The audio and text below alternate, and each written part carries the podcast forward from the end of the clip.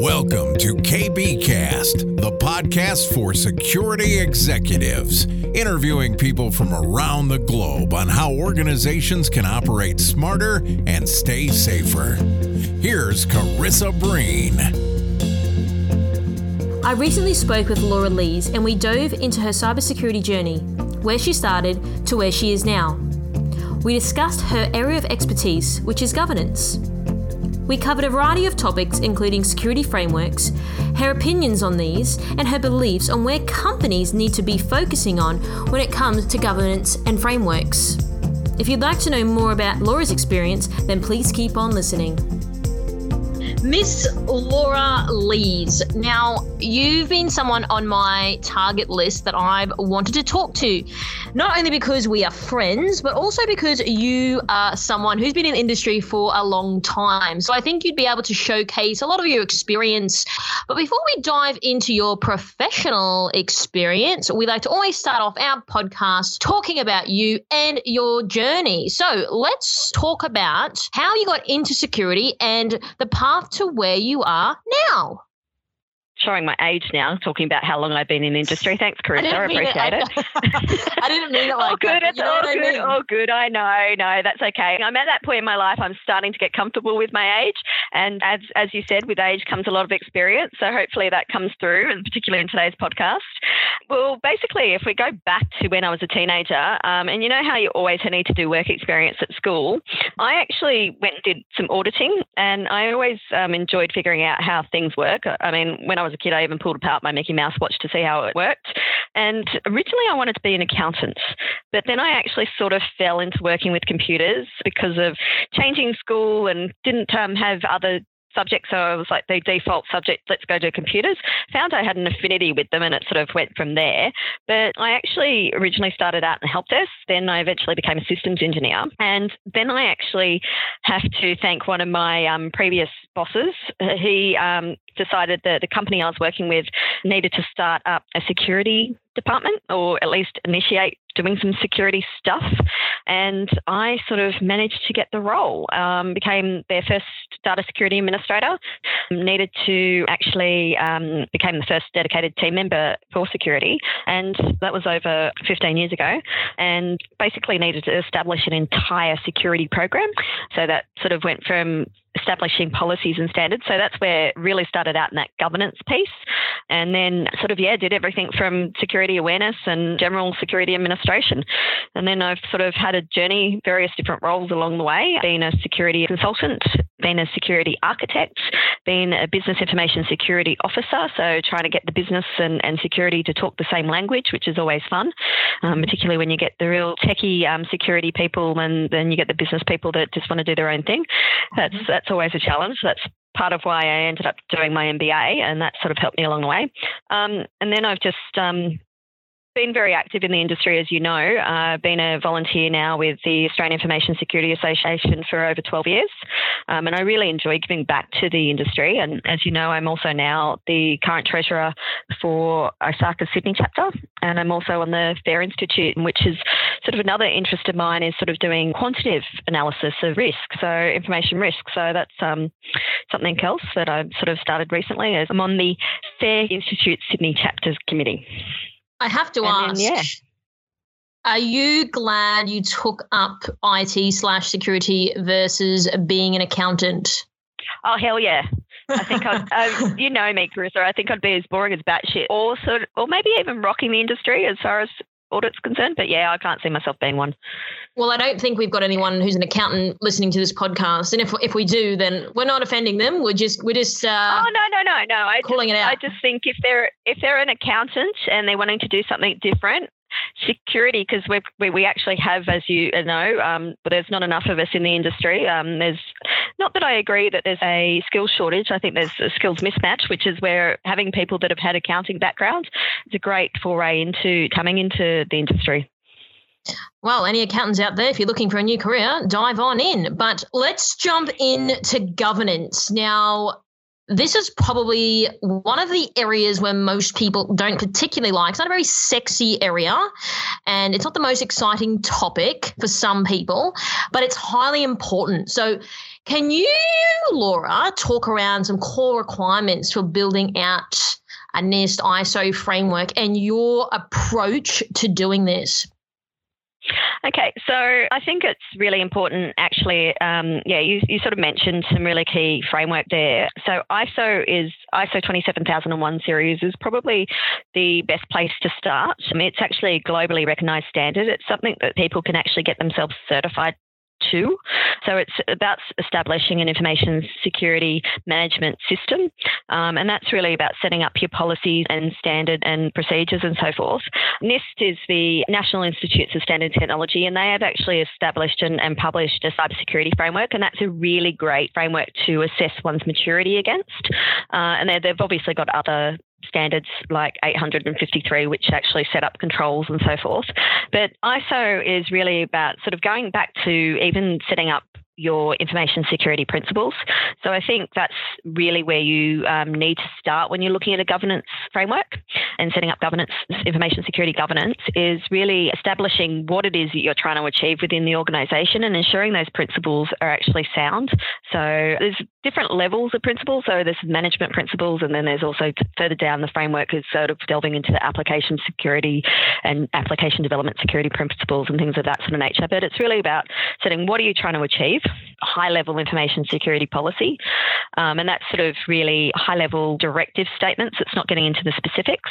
And then from there, you sort of can go down into your standards and then your, your guidelines and procedures. And as you, I like to look at it a bit like a pyramid or a triangle, depending upon which way you, if you want to look at it from a 3D perspective or not. But it's sort of starting from those principles, delving down to the policies. And then as you get down further into the detail, you actually become a bit more specific, but then you also become broader and get into into the, the nitty gritty detail and help people make those decisions as you go along the path. Now, there was someone recently on my podcast, we spoke about NIST framework and I think he was sort of saying that people feel very confused. It's quite convoluted. It's quite long. What would be your high level yeah. advice to someone that feels a little bit apprehensive only because it's long, comprehensive, and perhaps they may or may not be bothered, but it's what they have to do? Can you just give some high level viewpoints on what would sort of help someone get going with this straight away? So, if they're completely new to it, the first thing I'd probably suggest is because we have such a great network. I'm not too sure what the networks outside of Australia too much, but we have a great security um, professional network. I mean, there's there's obviously AISA and, and ISACA and even AWSN and, and, and Cyber Risk and even the events that you attend as well, Karissa. There's quite a lot of people out there that have a lot of experience. Mm-hmm. Um, and so it's, it's always good to reach out to others and rather than reinventing the wheel, find out what they did. But a good way to start is there's actually a spreadsheet that I'm pretty sure that NIST has actually developed, sort of details the subcategories and the specifics around NIST. Um, and sort of they're, they're pretty high level statements. And it's really about going along and, and going, okay, do we have these things in place? That's probably the first step is if you don't, then that's something that you need to look at. Okay, why don't we? What can we do to put them in place? Is it actually something that we, we need to be concerned about within our organisation? Because obviously different organisations have different levels and, and requirements when it comes to security. So certainly somebody like in a critical infrastructure or, or critical industry like banking and finance or utilities will obviously have a higher requirement in relation to security and their risk appetite will be potentially lower. And so that'll actually drive some of the importance around some of those specifics. Mm-hmm. Um, NIST, NIST is something to measure your maturity against. I think it's really sort of taking it a step back, looking at ISO as a sort of a bit more prescriptive, sort of directive framework to leverage upon and actually sort of step back and go, okay, well, what components do we need? What do we need to set up? How do we actually want to approach stuff? What's also going out and finding out what people are doing as far as best practice in relation to those components. Mm-hmm. Uh, there's up to a million places you can go, like web resources and so forth that you can read. And I mean, reality is if you if you're completely new to this, I would suggest reading. Just read what's whatever's on the internet, and but I mean, obviously, make sure it's a reputable source talk to people in the industry and get their feedback and advice. And if you are able to afford to within an organisation, sometimes it helps just getting in a consultant that's done this before elsewhere. Uh, mm-hmm. to help you at least with the initial steps. Um, I know that when I started out, as I said, 15 years ago or more, we actually did have a third party come in and actually help us with setting up the basics. It helps to then build upon, but I understand that not every organisation is in a position to do that. So, yeah, if it's a case of you don't have that ability, yeah, go read as much as you can. Um, there's quite a lot of people writing books these days that sort of give some really sound advice um, that have been there, done that, and also, as I said, attend events, professional development uh, sessions. There's uh, meetups. There's so many out there, um, and people are willing to share. Mm-hmm. Okay, well, that really leads me into my next point. In your experience, do you believe organisations are falling behind when it comes to governance due to the work that's involved initially setting up this process, but also the maintenance that's required to do this ongoing? I think it's not so much about the setting up. Yeah, so certainly there's a, a lot of effort in setting it up if you haven't done so before. But um, I think it's more a maturity perspective across the organisation. So typically, security people get it. It's trying to educate the executives, but even more so than that, the end user and the people that are actually doing the work, uh, so being frontline staff or developers, mm. people that are actually going to potentially cause impact if they do things wrong. I think that's where security education and awareness and getting people on board in relation to the journey that the organisation needs to go on to uplift their cybersecurity maturity. I think that's where the importance comes into play and needs to have that focus. Mm-hmm. So, in terms yeah. of managing governance teams and things like that, how would you strategically approach this in terms of we've got to make sure that everyone's doing the right thing? What would be some advice that you can provide in terms of managing that from a strategic point of view? I think you need to look at where are your biggest pain points. So, for example, um, if you are doing a lot of development in house within your organisation, or even using a material outsource provider to do your development, I think that's uh, certainly a key area that you need to ensure that they've got the maturity and skills and expertise, and that they're following your secure software development lifecycle policy and standards and, and processes and um, that they're engaging the security team along the way uh, so that you, they're not unknowingly coding in vulnerabilities. The program managers and project managers, getting them to understand what needs to be done Um, when doing projects, not just security projects, but more even business projects, and understanding where there may be risks and helping them to identify and become aware of the types of risks that they could be introducing or they need to look to mitigate. And then also, as I said, like if you've got frontline staff that deal with clients, it's really dependent upon the organisation that you work in and what sort of activities they do. But if you do have frontline staff that are dealing with clients or customers, obviously they're going to be dealing with at times PII, so personal information, or even potentially financial information if they're dealing with credit cards and so forth. Um, and just educating them as to their responsibilities and how they could potentially impact the organisation if they do do something wrong. And I think one of the big key factors, regardless of who you're talking to, is actually making it personal. And how it can impact them personally. If you put them in the shoes of the user or the end consumer, I should say, how would they feel if it was their information that was being potentially mishandled? Do you think when you said following governance frameworks, like even that statement alone is probably very deterrent to certain people? What's your experience to ensuring that people are continuously following a framework and when they drop off, putting them back on track again? People don't necessarily like being told what to do, especially by cybersecurity people. What would be some of your advice that you could provide in terms of trying to get people to follow frameworks without getting them upset and, ensuring that security people aren't sort of stepping on their toes too much to the point where they feel undermined? I think that sort of comes back down to seeing them as a stakeholder in relation to the governance framework too. If you are establishing or even if you're updating, get their input treating them like SMEs in relation to the space in which they work. So, if we sort of just go back to the developers, for example, they're going to have a lot more understanding in relation to how they do do development on a day to day basis and mm-hmm. some of the challenges they face.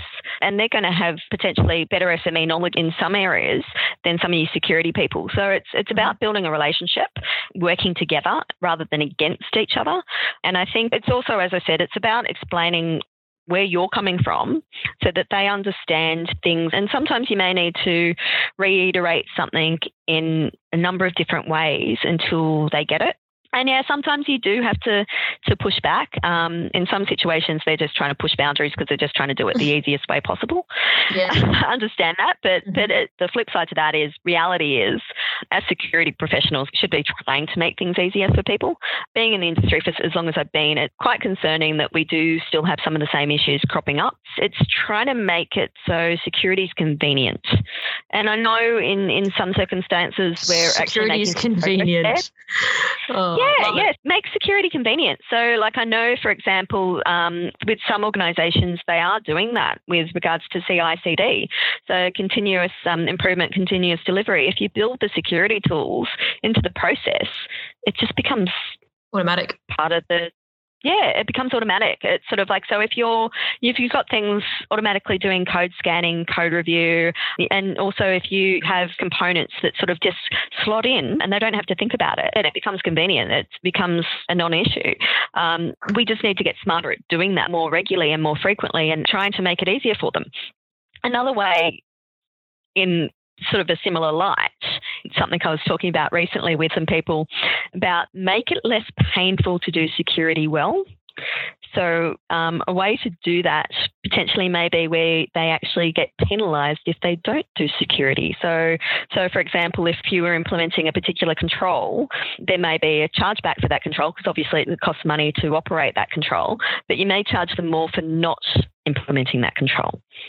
So it becomes like a competition so, then. Yeah, yeah. well, and, and gamification's a perfect, perfect example on how to make security more fun. So using things like, and I apologize if I'm doing a bit of a plug here, but I, I am a big fan of things like Secure Code Warrior, um, yep. which is an Australian startup, as you probably yep. well know. Um, and I think the way that they've gone about training developers to code securely and become better trained and educated, it becomes second nature for them to do secure coding. And the gamification aspects of that, I think that makes security fun. Um, mm-hmm. And I think that's what we should be doing as an industry is trying to make security fun for people. Um, another great example is doing the phishing simulations and campaigns is sort of rewarding people for reporting phishing. It becomes fun. It becomes a bit of a competition. It's sort of something that they go, oh, is this a phishing email? If I report it, will I get a prize? Um, I've yeah. never got a prize ever in my life. I would have preferred that, to be honest, when I was doing my security awareness trainings. So yeah, uh, well, um, we should start implementing that. Example. I would have been straight up for well, if that was the case. There's another another Australian security startup. They've started doing some security awareness training without a computer. So no mm-hmm. PowerPoint, no computers, um, and again gamifying and and sort of making it interactive, having it a bit different. Yeah, I think for way too long we've, like you've said, we have been the police, and reality is we sh- we shouldn't be the police. We should be helping people along the way.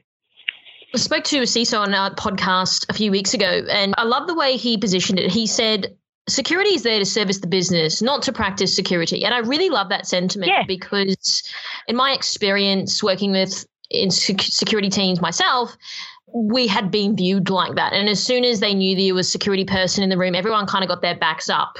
Uh, probably because yeah. there were people going around acting like the police, and that was never my intent.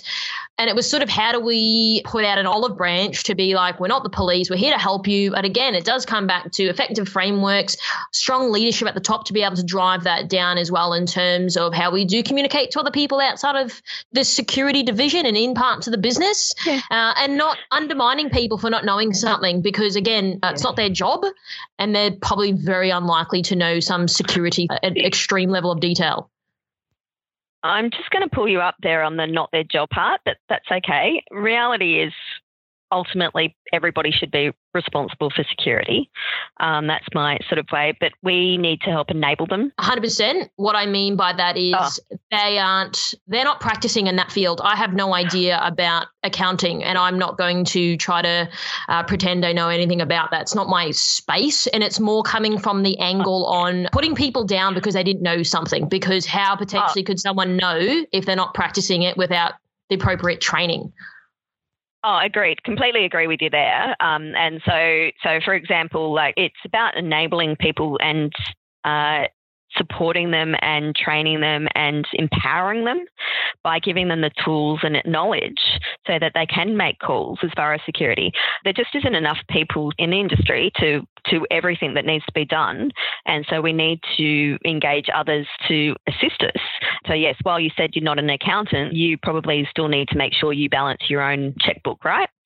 I think the operative word there is empowering. So, in my experience um, and speaking to other people as well, you're not in security, and then I feel that there's this language, this behavior that goes on, like, well, you're stupid because you didn't do it, type of thing. And that I think that's the right word, and that's what I've seen time and time again of people not doing the right thing. And yes, admittedly, it is everyone's responsibility, but then it also falls back on the onus of the security division to ensure that people are understanding what the ramifications are if something were to go wrong or yeah. someone does get compromised. But I think again, it comes comes back to that language. How are we talking to people? By undermining people and trying yeah. to point out they're a delinquent isn't really solving the problem.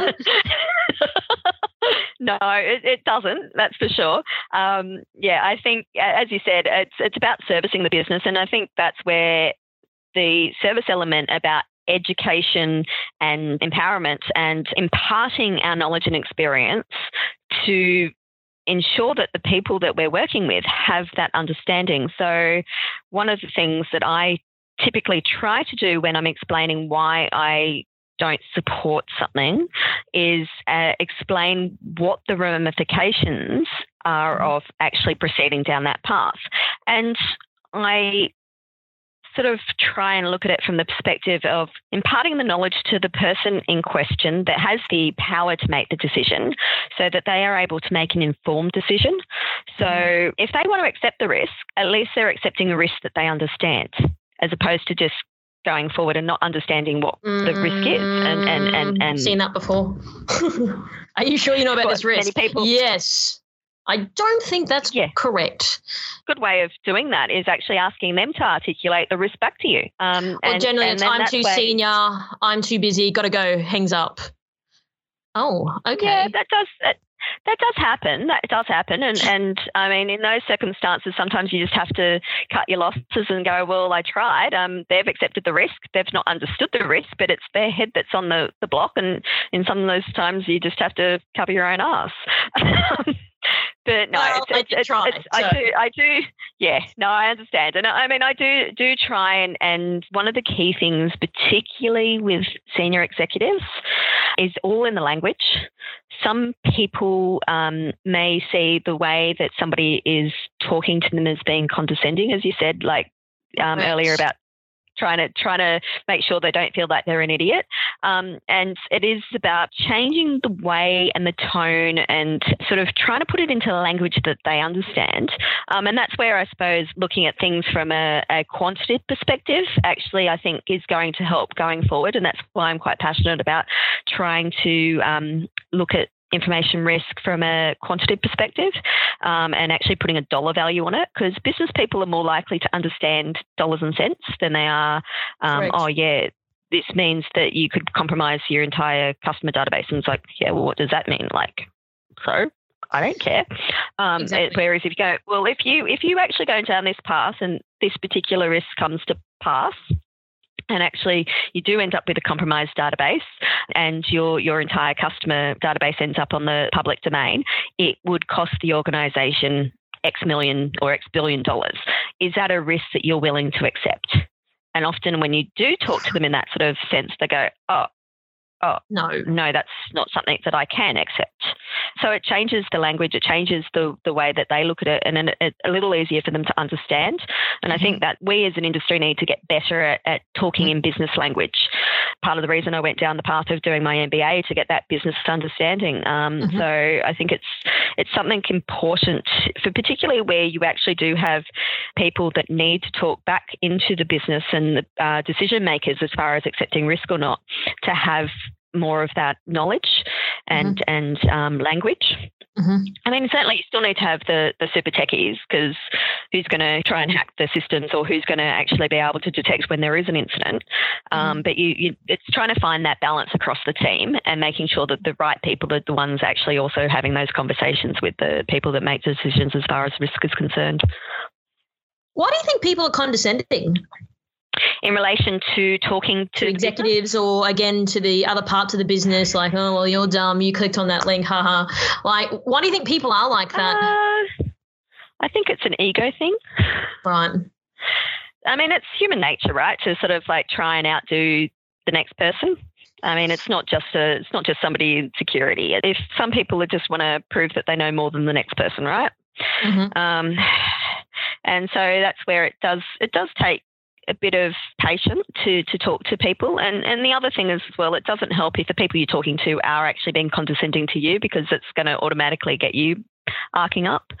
Uh, so sometimes we just have to swallow our pride and go, yep, okay, they, they think they're the bee's knees. We'll just um, try and find a different way of communicating with them. And it's, I think, well, myself personally, I find it more rewarding to actually get them to understand where you're coming from when you've started the conversation and they have absolutely no idea and they're being going, oh, you're just security, you're just trying to tell me I can't do what I want to do. Um, and I find it more rewarding to get them to understand than to be condescending to them. Mm-hmm. I think the other thing is, from my perspective, if you want to get an outcome from someone, the best way is probably not to condescend them. So if you're trying to sell, hey, Mr. Executive, I need 300 million to do X, condescending them is not going to get you an outcome. It's going to annoy them. So I think people yeah. need to think about it and reverse engineer the whole problem. If I educate them, talk to them nicely, and actually give them the facts and the figures that they need to make a calculative decision, it's not by by throwing them under the bus or being condescending. The, the other thing is as well, if you actually work with them uh, rather than against them, they're actually going to become more likely to want to work with you. They're going mm-hmm. to be more likely to listen to you long term. They're actually going to come to you less because they actually understand it more. Mm-hmm. And actually, long term means that it creates less work for you in relation to talking to them, that you can mm-hmm. actually get on to do more within your day to day, which I know everybody is working ridiculous hours to try and get through everything and they're still not getting through everything. So mm-hmm. sometimes you need to just take that step back, have that conversation, and longer term, both of you are going to benefit, right? Mm-hmm. Okay, let's move forward and start focusing on some areas that perhaps need continuous uh, improvement when it comes to governance. Where are some focal areas that you believe are sort of missed that people should be focusing on in your experience? Where a lot of organizations, well, certainly in my experience anyway, um, sort of falter is not necessarily in setting up the policies and standards, but disseminating and um, getting that um, understanding and knowledge throughout the rest of the organisation. So, sort of going back to education and awareness. So, most people might know that there's an information security policy out there, but very few people have actually read it. Um, and I'd be impressed if everyone had read it. I would be too, but it's about trying to make it simple. So that's where it really comes down to the way you go about educating people in relation to what's in the policy. So, again, try not to be condescending, sort of making it relevant to them as to, I think one of the big key things is making it relevant to them in their day to day lives, not just in their work life. So, for example, why it's important to have two factor authentication on your Gmail account or your Facebook or your Twitter or your Instagram or whatever other social media or, or um, email you might have um, as to why that's important and how that can benefit them in the long run from a personal perspective and them getting that understanding in their day to day actually means that they'll actually be more cognizant when it comes to their work life. Mm-hmm. Uh, and particularly, um, another really great way of educating people as to why security is important is particularly if they have kids and teenagers um, that are getting onto to the internet and, and the dangers uh, ensue there through cyberbullying and um, sort of coaxed into clicking on emails um, mm-hmm. that then completely render their system useless or, or whatever the case may be. Again, making it personal. I think um, there was a presentation I, I, actually helped facilitate a couple months back, which was through um, one of the guys from the E-Safety Commissioner's office, and he was talking about he's the CISO of his own home. And I think that's something that we need to sort of get people to think about that they're responsible for security of their own home. Mm-hmm not even just from a cyber perspective. I mean, people will make sure that they put locks on their windows and doors it's sort of trying to get them to understand the correlation between doing that in their home and doing it on their cyber life. So you're sort of thinking from a behavioral point of view, doing this at home, practicing this at home, but then sort of permeate more into their corporate life because it almost becomes yeah. instinctual then. Yeah, mm. I mean, I, I've been known to to get on soapboxes with people that ring me to try and verify who I am uh, for different services that I subscribe to. I'm mm. going, hold on a second, you're the one that rang me. How do I know you are who you say you are? I'm not giving out my information. And I then try and educate them as to why they shouldn't do that and that how mm-hmm. giving that information over the phone can be used for identity theft, how that could impact somebody's life. So mm-hmm. you give out all those details to somebody you, you haven't verified who they are.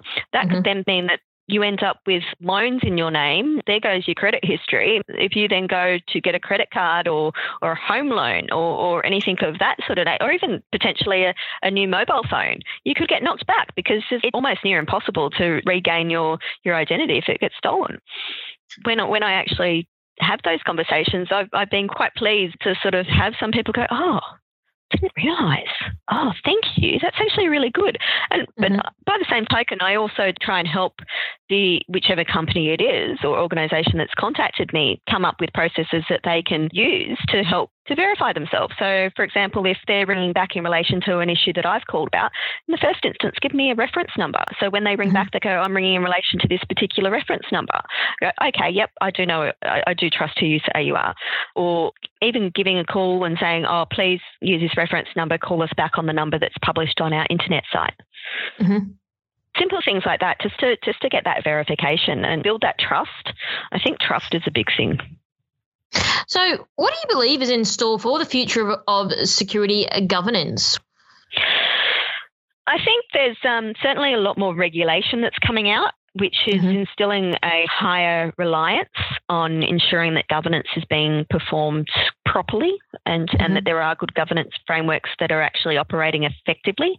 I think that's going to, to push a lot of organisations into looking at the effectiveness of their governance and also going to be probably one of the big key factors to distinguish organisations as to their competitors. So if they're actually operating effectively from a governance perspective, um, it means that it's going to help them with regards to incident response and recovery if they do have any incidents, which will actually distinguish them from somebody who who operates poor governance. So it's going to become a competitive advantage, I think. Mm-hmm. And so, off the back of that, do you feel confident as a practitioner that what we are doing today will set us up as an industry for the future? As I said, I think there's areas for improvement, and I think education and awareness is probably one of the big key factors there, and working with each other um, and empowering empowering the rest of the organisation. So I think empowering people to operate security themselves without having to come down um, hard or being that policeman, I think is is probably key to to uh, achieving that success. Okay, Laura. Well, I really appreciate you taking the time to chat with me. Uh, I love some oh, of, of your tangents you went on. I think we do see a lot of eye to eye, a lot of things. Uh, I've experienced similar similar behaviours in the industry as well. So that was always really good to get your understanding of it. So I really appreciate you taking the time. If people want to reach out to you, where can they find you? Well, I am on LinkedIn. I do have this little key thing, though, is that I do like people to send me a message if they are trying to connect, just because mm-hmm. um, I get a lot of connection requests. And being a security person, I do wear a tinfoil hat. But if they are Sydney based, also come to any um, ISACA events, and I'm often at the AISA events as well. Also, obviously, um, if there's an AWSN event, if I'm able to attend, I will. Uh, Fair Institute event. So I'm very active, as I said, in the industry. So you can come and talk to me at one of the events if you happen to be there. Um, but yeah, happy to chat and impart knowledge wherever I can. Awesome. Okay. Well, thank you so much for your time. I really appreciate it. You're welcome. I do appreciate you reaching out to me, and I'm very honoured to be part of your podcast. And yeah, hope to catch up soon.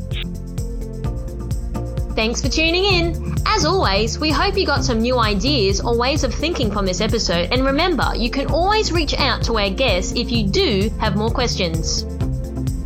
Don't forget to subscribe to this podcast, and we always love to hear your feedback. So leave a review on iTunes, and we might just give you a shout out on a future episode.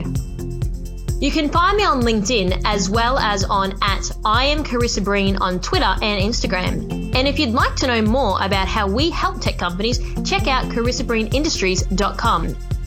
Until next time, stay safer.